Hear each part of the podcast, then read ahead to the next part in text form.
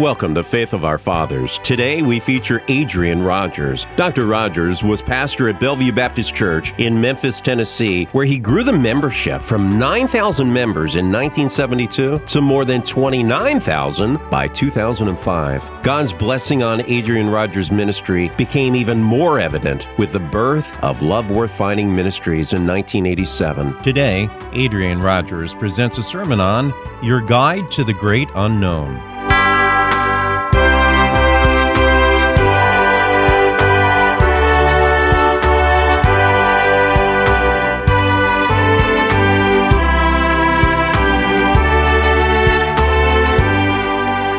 Turn with me, please, to Joshua, relatively near the front of the Old Testament, chapter 3. Now, we're facing a brand new year, and we don't know what that year is going to bring. And so, the title of the message is Your Guide to the Great Unknown. Now, listen and see what this scripture has to say. And Joshua rose early in the morning, and they removed from Shittim and came to the Jordan, he and all the children of Israel, and lodged there before they passed over, that is, before they went into the land of Canaan.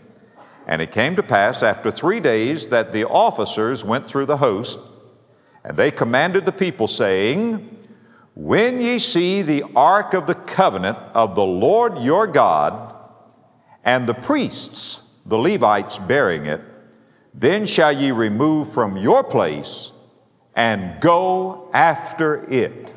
Now, in my Bible, those three words are underlined go after it.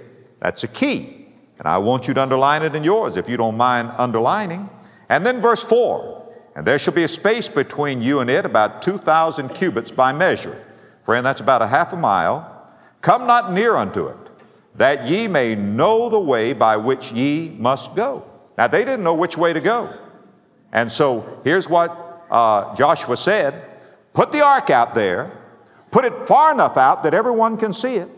When it moves, you go with it because you don't know which way to go. And he explains that further for you have not passed this way heretofore. Now, we can certainly say that about this year. It's a brand new year. And, and we don't know what this year is going to bring. We've not passed this way heretofore.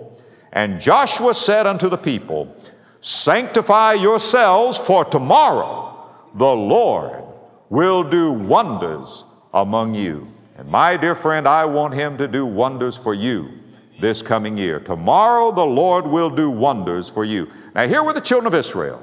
They were right on the brink of blessing right there on the wrong side of the River Jordan, getting ready to pass over. Before them was a land of opportunity. Between them and the land of opportunity was a raging river of difficulty. And Joshua now is telling these people how to possess their possessions, how to have victory, how to enter into a land that they'd never been in before, and to enjoy that land and to have victory. What an application that has for your life this new year. Now, he said in verse 3 when you see the ark move, go after it. And he says in verse 4 the reason for that is this you have never gone this way heretofore. The key to this entire passage is the Ark of the Covenant that you read about in verses 3 and 4. What was the Ark of the Covenant? The Ark of the Covenant was what I call the treasure chest of blessing. It was a box about the size of that pulpit. It was two feet by two feet by four feet. It had a golden slab on top of it called the mercy seat. Two angels or cherubim were on either side, and in between those cherubim was the Shekinah glory of God. That ark was a picture of the Lord Jesus Christ because that ark represented the presence of God with His people, and that's exactly who Jesus Christ is. And that ark was an Old Testament picture, a prophecy, a type of the Lord Jesus Christ. The ark is mentioned in this third chapter 10 times. And God said to His people, when the ark moves, keep your eye on the ark, and when it moves, go after it because you've never passed this way before. Now, folks, there was something radical and dramatic that happened in the life of those people. They had been wandering in the wilderness for 40 years, and now they're about to make a dramatic change. Now, what had changed? What caused the change? Well, think about it. Was it the ark? Not necessarily. You see, they'd had the ark with them for 40 years. They had been carrying that ark around in circles for 40 years, and they never entered in. It wasn't the ark that made the difference, it was the position of the ark. You see, they had had the possession of the ark, but the ark had been in their midst. They had been just carrying the ark around. Now the ark is no longer in their midst. The ark is out here in front of them. The ark is now their head, and the ark is leading. No longer are they taking the ark with them, they are now following after the ark. May I tell you something, friend? Some Christians are victorious, and some Christians are not. Why are some Christians victorious and other Christians not victorious? Have you ever thought about it? All Christians possess the same thing Jesus. The difference in Christians is not what they possess. It is not in possession, it is in position. You see, when the ark that they possess becomes the head and the leader, when the Lord becomes the leader, when the resident becomes the president, when the Christ who abides comes to preside, when the Lord begins to lead, then he leads to victory. You see, all Christians have the Lord Jesus Christ. Every Christian is a possessor of God's Ark of the Covenant. But not every Christian follows the Lord Jesus Christ into victory. Again, I want to tell you that the difference in one Christian and another Christian, a victorious Christian and a failing Christian, is not in possession, but in position. Some have learned to follow after the ark. Now, if you will make that your New Year's resolution, if you will say, I am not going to take a step without my eyes on the ark. Wherever the ark goes, that's where I'm going, and you'll have victory. Do you want me to tell you what victory is? Let me put it in a sentence. Victory is seeing which way God is going and then to join Him. That's it. Just see which way God is going and then to join Him. Verse 3 says, When you see the ark move, go after it. Just go after it. And that made the difference between 40 years of wandering in the wilderness and crossing over into the land of promise. Now, I want to mention three things that will happen to you, dear friend, if you will do what God told these people to do so long ago. I want to tell you the difference this will make. First of all, God is going to guide you through the uncharted places. Now, notice what he says in verse 4. You've never been this way before. You don't know what the future is going to hold. You see, a new year is an adventure. Folks, we're walking through unexplored territory. We don't know what the next 15 seconds is going to hold. We've never been this way before. And so we need someone to guide us. I heard about some people one night who were out on a ship in a dark, stormy night. It was a creaky old ship, and the passengers were a little frightened. And so they sent an envoy to go talk to the captain to find out what this situation was. He, he went and talked to the captain. He said, Captain, the passengers are worried because this is an old ship and the night is dark and stormy. What is our condition? The Captain said, I'm going to give it to you straight. He said, This is a leaky old ship and we may go down. But he said, I want to tell you something else. He said, The boilers on this ship are very weak. So we may go up. but he said, whether we go down or whether we go up, we're going on. I mean, we, it's a dark and stormy night, and this whole world is not what it ought to be. We don't know what's going to happen. We may go down. We may die this year. We may go up. Jesus may come this year. But whether we go down or whether we go up, hey, folks, we've got no choice. We're going on, right? We are going on. We don't know what a new year brings. We have never passed this way before. But now you listen to me, dear friend. We don't have to know. Let me tell you three things we don't have to know. We don't have to know where. You see, Abraham went out. He didn't know where he was going. He marched under sealed orders. Do you know why that was good for Abraham? Had Abraham known where he was going, he would have put his eyes on the destination. But he didn't know where he was going, so where did he have to keep his eyes? On God. Did you know that's why God may keep you in the dark? So that you keep your eyes on Him. You see, He said, You don't have to know where you're going. Just when the ark moves, just go after the ark. Aren't you glad you don't know the future? I mean, what if you knew the demands that were going to be placed on you in the future? What if you knew the sorrows that might come? What if you knew the challenges? It might choke you down. I remember when I was in college, I was uh, at uh, a university in Florida, and a friend of mine came to me and he said, Adrian, guess what I did? I said, What did you do? He said, I went through Memphis, Tennessee, and went to Bellevue Baptist Church and went in and saw Dr. Robert G. Lee. Now, for those of you who don't know, he was the great esteemed pastor of this church, a legend in his own time, a great man. I thought to myself, how on earth did you get in to see him? Why, that would be like you telling me I went through Washington and stopped in to see Ronald Reagan. I thought, how did you get in to see him? And I asked him, I said, how did you get in to see him? He said, well, I asked his secretary, and she let me go in and see him. I knew some churches had secretaries, but I didn't know any pastors had secretaries. And I thought to myself, how did uh, she know who he would see? I said, What did you do in there? He said, Well, we talked a while and then he had prayer with me. I thought to myself, You know, that's so great. I'd love to be able to do that and meet Dr. Robert G. Lee and talk with him and pray with him. But I said, you know, to myself, I'll never have that opportunity. I, was, I thought that was such a great thing that my friend was able to do. Well, the years came and went, and ultimately I became the pastor of this very same church.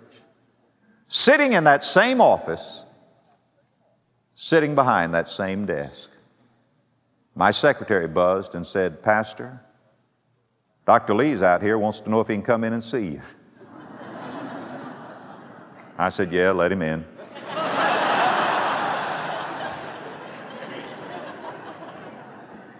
if you told me as a 19 year old boy that I'd be the pastor of this church, it'd have blown my gaskets. It's good we don't know the future. What if you knew that a year and a half from now your child is going to die of leukemia?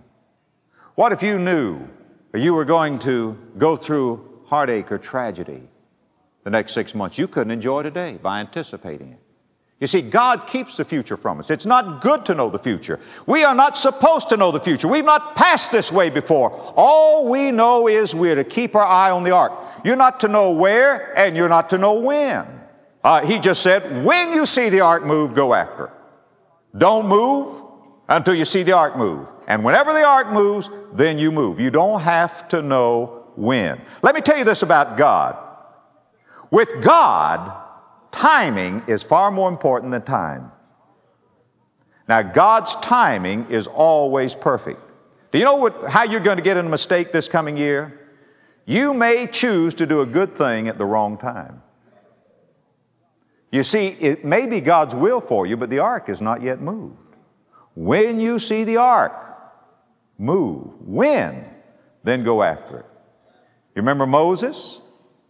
God told Moses to deliver the children of Israel from the land of Egypt, from the land of bondage. That was a good thing. But Moses got ahead of God. He didn't wait on God. He started out to be a missionary, ended up a murderer. Remember how he killed the bully Egyptian, tried to bury him in the sand?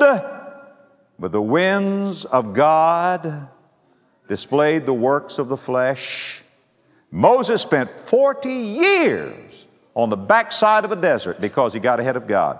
When God got ready to move them out, he did it in 24 hours, just like that. You see, God's timing is what we need to work on. I think of Abraham. God said to Abraham, Abraham, I'm going to give you a son, a son of promise. Through him, all the nations of the world shall be blessed. Well, that was a good thing. But Abraham got antsy. He couldn't wait on God. And so he decided he'd help God and hurry God. Friends, you can't help God and you can't hurry God. But what Abraham did, he went into uh, Sarah's handmaiden, Hagar, brought a son into this world named Ishmael, a progenitor of the Arabs. And you know that to this very day, that because Abraham got ahead of God, it's not to say that God didn't want the Arabs in the world. God loves these people as He loves the Jewish people. But the point is that Abraham made a tragic mistake. He just simply got ahead of God. Now, friend, listen, you don't have to know why either. God's not going to tell you why. You couldn't understand it if God did explain it to you. He says, My ways are not your ways, neither are my thoughts your thoughts. As the heavens are high above the earth, so high are my thoughts above your thoughts, and my ways above your ways. Who hath known the mind of the Lord? Who hath been his counselor? You don't have to know when, you don't have to know where, you don't have to know why. You've never been this way before. Just keep your eye on the ark. The Bible says, How are we to live? Looking unto Jesus, the author and the finisher of our faith. Don't run ahead of God.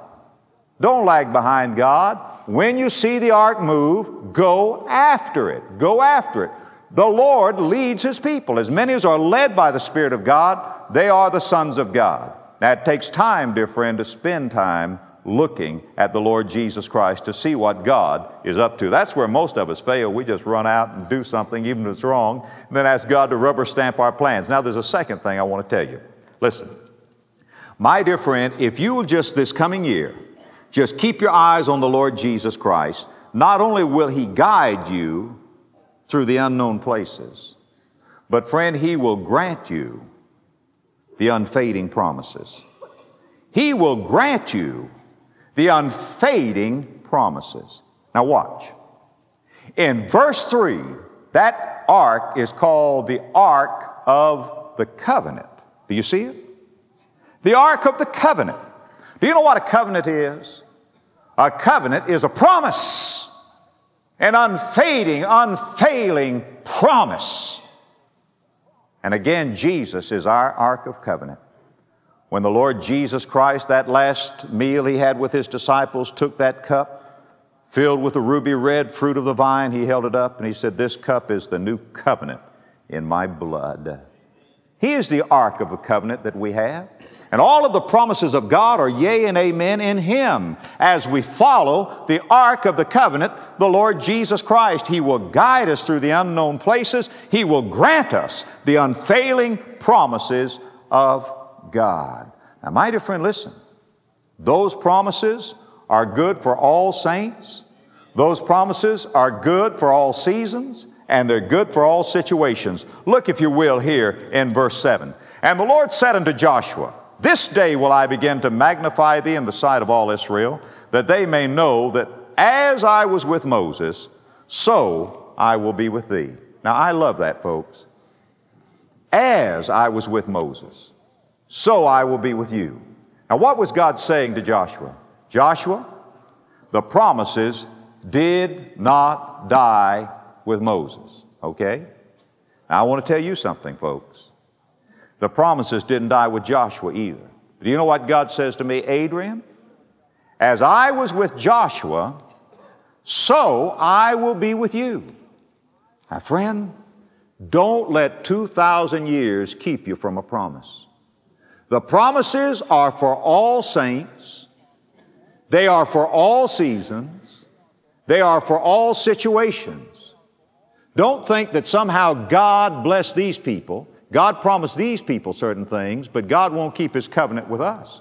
Turn to, to Psalm 119 for just a moment, and let me show you a wonderful verse. Psalm 119, verse 89. Forever, O Lord, Thy word is settled in heaven. You might as well quit arguing about it, folks. It's settled in heaven. you know, those of us who believe in, in the inerrancy of the Word of God, we sometimes talk about the inerrancy of the original manuscripts. And I had a fellow say to me one time, Well, you don't have the original manuscripts, so how do you know they were inerrant? I said, Friend, it was inerrant before it ever even got to a manuscript. And forever, O Lord, thy word is settled in heaven before it was ever even written down. You don't have to have the manuscript. You've got the inerrant Word of God forever, O Lord. Thy Word is settled in heaven. Now listen to verse 90. Thy faithfulness is unto all generations. Thou hast established the earth and it abideth. They continue this day according to thine ordinance, for all are thy servants. What's he saying? He's just saying the promises that are settled in heaven are to all generations, right on down to this present time. And if you want God to be real to you, if you want the promises to be uh, bright and vital to you, just my dear friend, put your eyes on God's ark and He's going to grant to you the unfading promises because that ark is the ark of the covenant. Now, I want to say a third thing is going to happen to you this year. If you'll say, My New Year's resolution is to follow the ark, and wherever it goes, I'll go after it. But I tell you what else He'll do. And boy, this excites me. He will guard you. He will guard you with unfailing power. Now, let me show you what happened here. So, uh, Joshua says to the people, All right, here we are on the wrong side of the River Jordan. We're getting ready to move into the promised land. Now, here's what happens. He says in, in verse 3 when the ark moves, go after it, and then look down in verse 11, if you will. In verse 11, and watch it. Behold, the ark of the covenant of the Lord of all of the earth passeth over before you. That is, it's leading you into the Jordan. Now, the Jordan, of course, is a river. Now, therefore, take you twelve men out of all of the tribes of Israel, out of every tribe a man. And it shall come to pass as soon as the soles of the feet of the priest who bear the ark of the Lord, the Lord of all the earth, shall rest in the waters of the Jordan, that the waters of the Jordan shall be cut off from the waters that come down from above, and they shall stand up in one heap. Have you ever seen a heap of water? you just don't heap water up. You can heap wheat up, but you don't heap water up. This is an incredible thing. Now, folks, this wasn't the ordinary time. Sometimes the Jordan River is not as wide as this auditorium. Sometimes the water is so low, I've seen it where you could just wade across, only be waist deep. But as you continue to read in this third chapter, you find out that this time that the water was up to the brim, the brink of Jordan. There are about two or three terraces. And like our Mississippi River here, as it rises, it gets wider and deeper and more turbulent. And there are tamarisk trees and willow trees and things along the bank. And now the water has come all the way up. It is a raging, mighty torrent. The water is just cascading down. The Lord says, that river of difficulty is going to stop. The waters are going to rise up in a heap. How high did the water get? It must have been staggering. It must have been like a 10, 20 story building. Just a, a quivering, pulsating mass of water. Can you see it in your mind's eye just standing there? The children of Israel went through because they were guarded by the God of power. Now, let me tell you something. Do you know why some of us don't follow God? Why some of us never get into Jordan? We don't believe God. Give you an illustration. I hope this doesn't plow too close to the corn, but let me ask you a question. Why is it that some of you don't tithe? I'll tell you why. You don't really believe God. You see, let me give you a verse. Malachi chapter 3 Bring all the tithe into the storehouse and prove me. Put me to the test, God says. Prove me herewith, saith the Lord of hosts. If I will not open you the windows of heaven and pour you out a blessing, there shall not be room enough to receive it. Now, if a person believed that verse, would he tithe? Sure. I mean, who wouldn't want God to open the windows of heaven and pour out a blessing so great he couldn't even receive it? Sure, he would tithe if he believed it. The only reason he doesn't do it, obviously, is he doesn't believe it. You see, disobedience is really disbelief. And why don't people believe God? Well, they just don't know God as they ought to know Him. You see, you can't trust someone you don't know. And if you trust someone, you will obey that one when they tell you to do something for your welfare and your good. I heard about a tribe of Indians down in Florida. They have a church down there on a reservation. One of the remarkable things about this little Indian church is that almost all of the members, over 90% of the members, are tithers. Somebody decided to find out why these Indians tithed. So he, he went and asked one of them, he said, Why do all of the members, almost all of them in this church, tithe? The Indian said, Well, Bible teach tithing. Indian believe Bible. Indian tithe. May his tribe increase. Think about it. Bible teach tithing. Indian believe Bible. Indian tithe. See? Well, do you know why why we don't trust God? You know why we never get into Jordan, whatever it may be that He commands us to do? Is because we really don't trust God. And you know why we don't trust God? Because we don't know God. You can't trust someone you don't know. And that's the reason when Joshua was asking these people to do something like step into the river Jordan, he first of all describes the character of God. And I want you to see how he describes God. Look, if you will, in verse 9. Uh, Joshua chapter 3, verse 9. And Joshua said unto the children of Israel, Come here and hear the words of the Lord your God. Now, there he's called the Lord your God. He's the sovereign Lord. Then look in verse 10. And Joshua said, Hereby shall you know that the living God is among you. Underscore that, the living God. He's the Lord God, He's the living God. And then look, if you will, in verse, let's start in verse 11. Behold, the ark of the covenant of the Lord of all of the earth. There you have three descriptions of Him. First of all, He's the Lord your God. Secondly, He is the living Lord. And thirdly, He's the Lord of all of the earth. Now think about it. He's the Lord your God. That is, He's the sovereign Lord. He has the right to command. He's the Lord your God. You don't have to ask why. It's not for you to reason or to say why. It's yours to obey. And if He tells you to go into the Jordan, then the Lord your God's going to have to tell the Jordan to get out of your way. You don't say, Lord, stop the Jordan and I'll go. You just say, Yes, sir, Lord. You don't have to say, Lord, fix my bank account so I can tithe, or Lord, show me this or that. You just say, Yes, sir, Lord. Just yes, sir, Lord. He's the Lord your God. He's the sovereign Lord. And then verse 10 says, He is the living Lord. And because He's the living Lord, that is, He's with you. He's not some God way up in heaven. My dear friend, when you follow the ark everywhere you go, God goes. Look, if you will, in this wonderful verse here in verse 11. It's, it's, it's such a great promise. Look at it. And then he says, oh, verse 10 is what I want. And Joshua said, Hereby shall you know that the living God is among you. How can you know that the living God is among you? And that he will without fail drive out from before you the Canaanites and the Hittites and the Hivites and the Perizzites and the Girgashites and the Amorites and the Jebusites and the termites and whatever else is there. Termites, that's mine. All right. Now listen. What he's saying is this He's saying He's the living God. He's not just the sovereign God up there telling you what to do. He is the living God. He lives with you. And what He commands you to do, He enables you to do. Every command of the sovereign God is a promise of the living God that He will perform in you and through you what He commands you to do. See, that's so great. Here were all of these enemies, but He's saying, Greater is He that's with you than those folks over there in that land. What does he say to us? Greater is he that is in you than he that's in the world. We've got something better than they had. The Lord was with them, he's in us.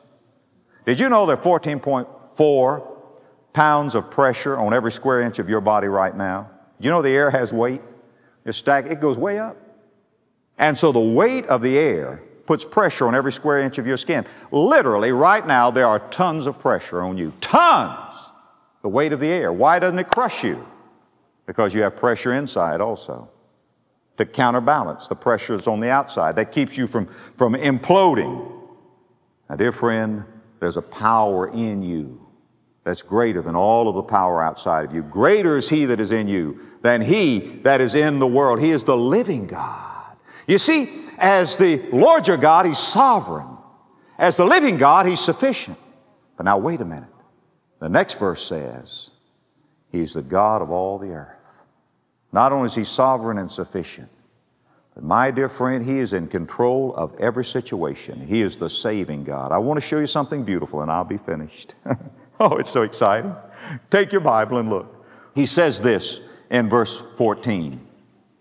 And uh, it came to pass that when the people removed from their tents to pass over the Jordan, and the priest bearing the ark of the covenant before the people, and as they who bore the ark were come unto the Jordan, and the feet of the priest who bore the ark were dipped in the brim of the water, For the Jordan overfloweth all his banks at the time of the harvest. Oh, it was turbulent, it was rushing. Notice that the waters which came down from above stood and rose up in one heap very far from the city of Adam. Now, my dear friend, a better rendition, a better translation is, and if you have a New American Standard or a Bible like that, it will say, at the city of Adam, which is beside Zarethan, and those that came down even toward the Sea of the Arabah. Do you know what the Sea of the Arabah is? That's the Dead Sea. Even the Salt Sea failed and were cut off. And the people passed over right against Jericho. Those were their enemies. They're right there. There's Jericho up there, and full of demon possessed people. And the people passed right over against Jericho. Now, watch. And the priest who bore the ark of the covenant of the Lord stood firm on dry ground in the midst of the Jordan. And all the Israelites passed over on dry ground until the people were passed completely over the Jordan. Get the picture. Here is that rushing, mighty river. Do you know what the Jordan stands for? It stands for death and judgment. Let me tell you why. The name Dan means judgment. Jordan is the river of judgment. It is flowing where? To the place of death. The salt sea, the Arabah, uh, in, in the desert, the Arabah. Down here, 1,300 feet below sea level, and the sea itself is 1,300 feet deep. The lowest place on earth, everything that flows into it dies, it cannot live there. Here is a river of judgment that ends in death. Now, that ark pictures who? The Lord Jesus Christ. Going into that river of judgment and death. And when he enters in, that river ceases flowing. Watch. All the way back to the city of Adam. In Adam, all die, but in Christ, all are made alive. All the way back to Adam, those waters just pile up. No longer are they sweeping in judgment and death down to the Dead Sea. They're stopped there. Quivering mass of judgment is held back by a treasure chest of blessing there in the riverbed and the people of God are passing through. Friend, Jesus went into the chilly waters of the river of death to stop death and judgment for you that you might pass through. Let me tell you something. You know where this happened? The Bible says over against Jericho. If you ever go to the Holy Land, You'll go to Jericho probably, and the guide will say, right over there is where Jesus was baptized. Right over there, you'll be able to see the River Jordan from Jericho. And he'll say, right over there is where Jesus was baptized. Do you think it was an incident that Jesus was baptized in the same spot that that ark went into the water? The same spot. Where the ark went in is where Jesus went in. Because you see, when Jesus was baptized, what was his baptism a picture of? Of his death, his burial, and his resurrection, right? You see, listen. It is the death, burial, and resurrection of Jesus Christ that stopped that river of judgment. That's what his baptism symbolized. And Jesus Christ was baptized in the very same spot that that ark went in and stopped the river of judgment. What's God saying to us, dear friend? What is God teaching us on this threshold of a new year? That if we'll keep our eyes on the ark, He'll guide us through the uncharted places. He will grant us the unfading promises, and He will guard us with His unfailing power. He, my friend, is the Lord your God. He is the living God. He's the God of all of the earth. You just really just need to make one resolution. Lord, I'm going to keep my eyes on the ark, looking unto Jesus, the author and finisher of my faith. I'm just going to keep my eyes on Him. And whenever the ark moves, I'm going after it. It's one thing to have the ark in your midst, it's another thing to have the ark at your head, leading and guiding. I don't know what the new year holds. We've never passed this way before. So keep your eyes on the ark. Let's pray. Father God, I pray that you'll seal the message to our hearts today and help us to trust you as never before. In your holy name, amen.